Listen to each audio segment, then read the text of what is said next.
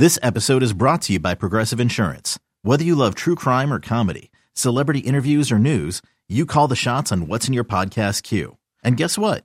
Now you can call them on your auto insurance too with the Name Your Price tool from Progressive. It works just the way it sounds. You tell Progressive how much you want to pay for car insurance, and they'll show you coverage options that fit your budget. Get your quote today at progressive.com to join the over 28 million drivers who trust Progressive. Progressive Casualty Insurance Company and Affiliates. Price and coverage match limited by state law.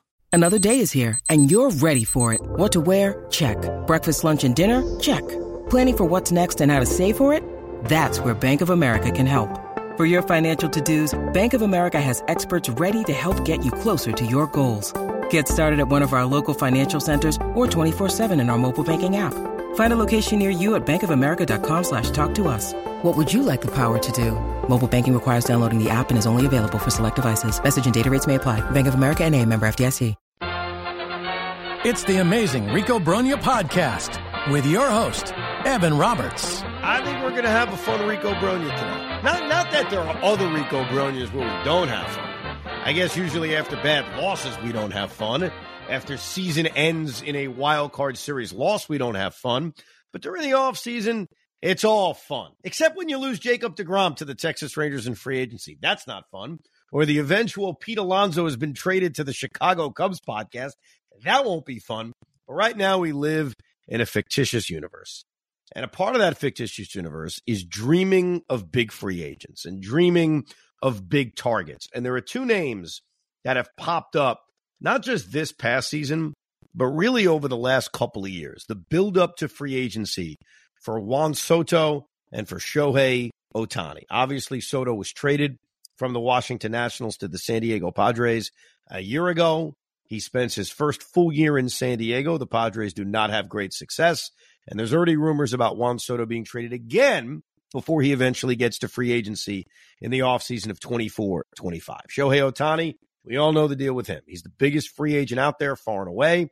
Even with him not pitching in 2024, he is the number one guy out there. So I thought it would be a fun exercise to kind of debate the merits of which guy we would rather target. And I put in some fake rules only because I don't think the game is as fun if we start talking about, well, how about you trade for Juan Soto and then you try to re sign him?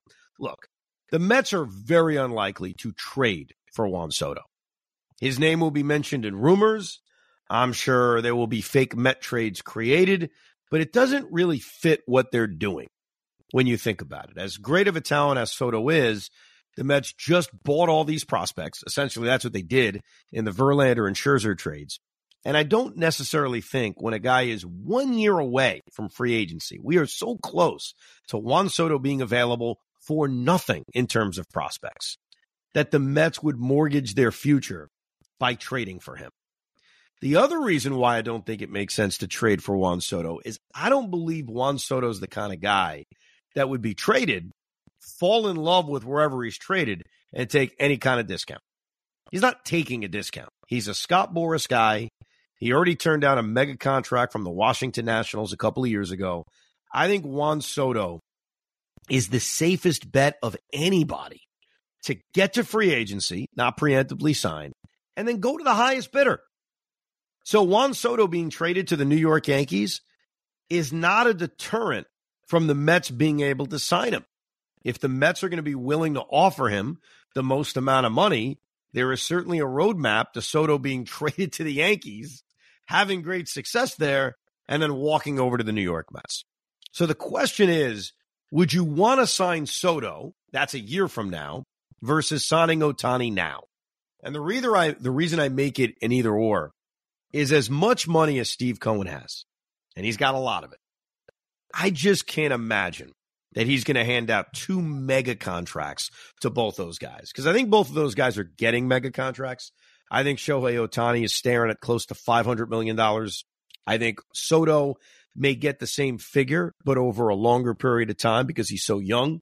Because when he gets to free agency, he's only going to be 26 years old. So the idea of giving him a 15 year contract, as crazy as that may sound, ain't that crazy.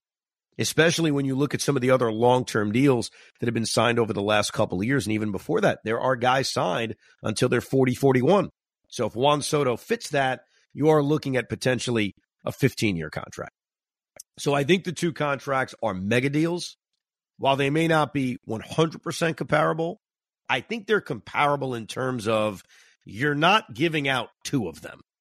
You know, even Steve Cohen would have to make the decision between one or the other. And that's where this exercise comes in. You've got two baseball players separated by about four years in age. Both offer very different skill sets. One offers this uh, mega attraction slash talent we've never seen in Ohtani, who can hit and pitch. And the other guy in Juan Soto has started off his career in like this ridiculous way. He comes up at 19 years old and already shows one of the great batting eyes you'll ever see and puts up amazing numbers. And by year two, at age 20, he's not only a top 10 MVP vote getter, he's contributing big time in the World Series to the point where if Stephen Strasburg doesn't exist, Juan Soto is the World Series MVP. We're talking about a 20 year old winning the World Series MVP. And then obviously the rest of the career numbers, which we'll get into, some of which offer concerns. So the question today that we will discuss and get a lot of your opinions. I put that poll out on Twitter to kind of see and taste the temperature overall of Met fans on this. And obviously, Hoff will give his side, I'll give my side. Is simply which of these two mega free agents would you rather see the New York Mets sign? Juan Soto in 2025, Shohei Ohtani right now in 2024. There are a few advantages for each guy that we have to admit right off the top. We are, as humans, we want things now. It's like our kids. Pete has kids, I have kids.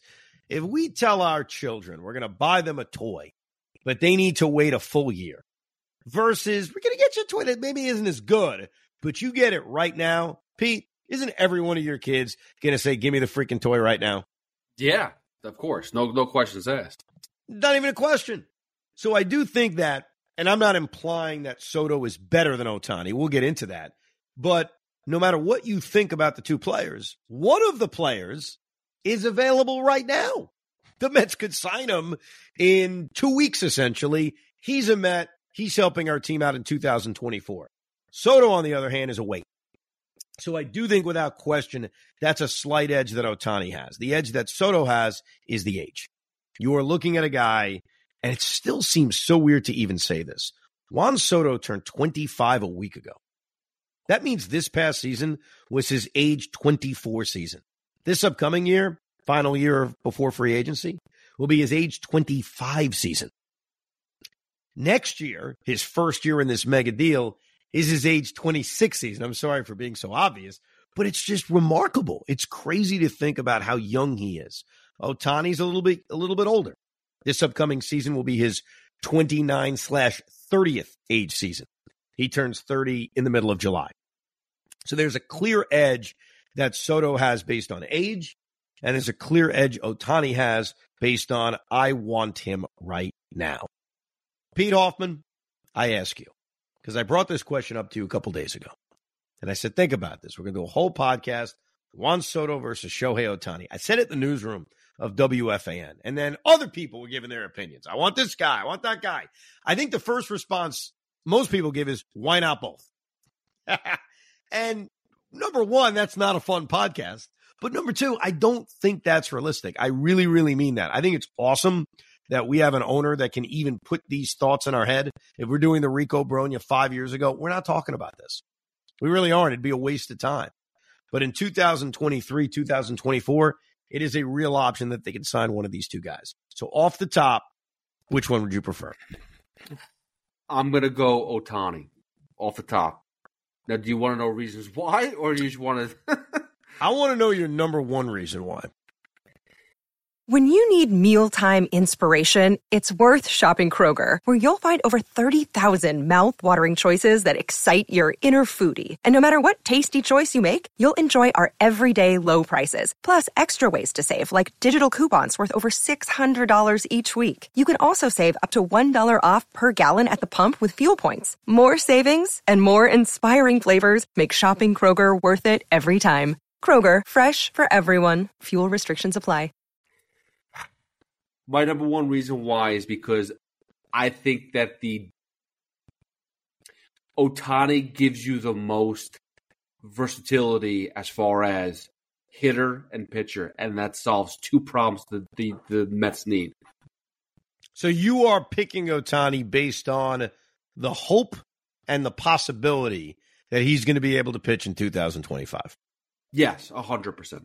So when I thought about this and I went back and forth about these two brilliant young players, and they really are brilliant players. So I don't want anybody to take any criticism that comes out of this as I don't want Shohei Ohtani or I don't want Juan Soto. I think we would all be thrilled if the Mets ended up with either one of these two guys. But given the choice, what I tried to do with Ohtani is assume he's never going to pitch. And the reason I did that is because when you're going to invest $500 million, whatever this number is, you have to look at it and say, it's unrealistic that Ohtani is A, going to pitch on any kind of consistent basis. Like, even if he comes back in 2025, what does he do? Like, how much can he pitch in 2025? Can he be a starter again? Does he have to be a reliever? If he is a starter, how deep in games can he go? And I think that the likeliest scenario right now is that we will actually never see the beauty of Ohtani that we've seen over the last three years. Because over the last three years, while they haven't been full, full, full seasons, he makes 23 starts, he makes 28 starts, he makes 23 starts this past year. So he's never had a 30 start year. Most innings he's ever thrown in a year is 166. But now he's about to be another year removed from pitching, which he had early in his career when he didn't pitch in 2019 and barely pitched in 2020 and didn't even pitch that much in 2018. Like he almost went three years with pitching so little before he pitched in 21, 22, and 23. And by the way, was really good in all three years. Like when he was on the mound in 21, 22, 23, even though he wouldn't give you big innings and he wasn't able to stay on the mound and pitch every six days, he still was effective when he was out there. But when I think of him, I can't even assume that I'm getting that much of him as a starting pitcher. Like when I give him this contract, I have to say it's a bonus. Like it'd be amazing if I can get something out of him, but I don't think I can view him the way I viewed him in July, which was this is the most unique player in the history of baseball. This is amazing. I'm getting an ace and I'm getting a slugger. It is, it's very difficult to imagine that in 2025, at age 30 to 31 years old, he's going to come back and pitch in any kind of way that makes a major impact because now he's a year removed from this surgery. So now you're looking at 2026 when he's 32 years old, and I'm now in year three of this contract, and maybe I get a full year out of him, but I, I can't even count on it. So I get the pitching thing. And I know for a lot of people who answered this poll, pitching is a big part of it. Believe it or not, my conclusion was reached for Shohei Ohtani without pitching involved. And that may sound nuts, but I really came to, and I'm going to break down the offensive reasons why I pick Ohtani over Soto, and it doesn't even involve the pitching. What what confuses me though is like here's the thing is Ohtani's special with the bat, yeah, as well even if it's the likelihood of him not being effective the entire season, but giving you, hey, we need a swing starter. We need somebody to, you know, somebody else got hurt.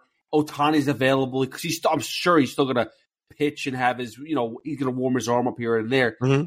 I I prefer having Ohtani three times a year over the David Peterson that get called in. No, I get what you're saying. Like even if you're only getting a handful of starts, that's a bonus. And yeah, I I agree with you. It is a bonus. But when I look at Soto versus Ohtani, I'm kind of ignoring the fact that Ohtani is an upgrade over David Peterson. I'm merely looking at I get one of these guys for the next 10 years. Which one do I want to hitch my wagon to?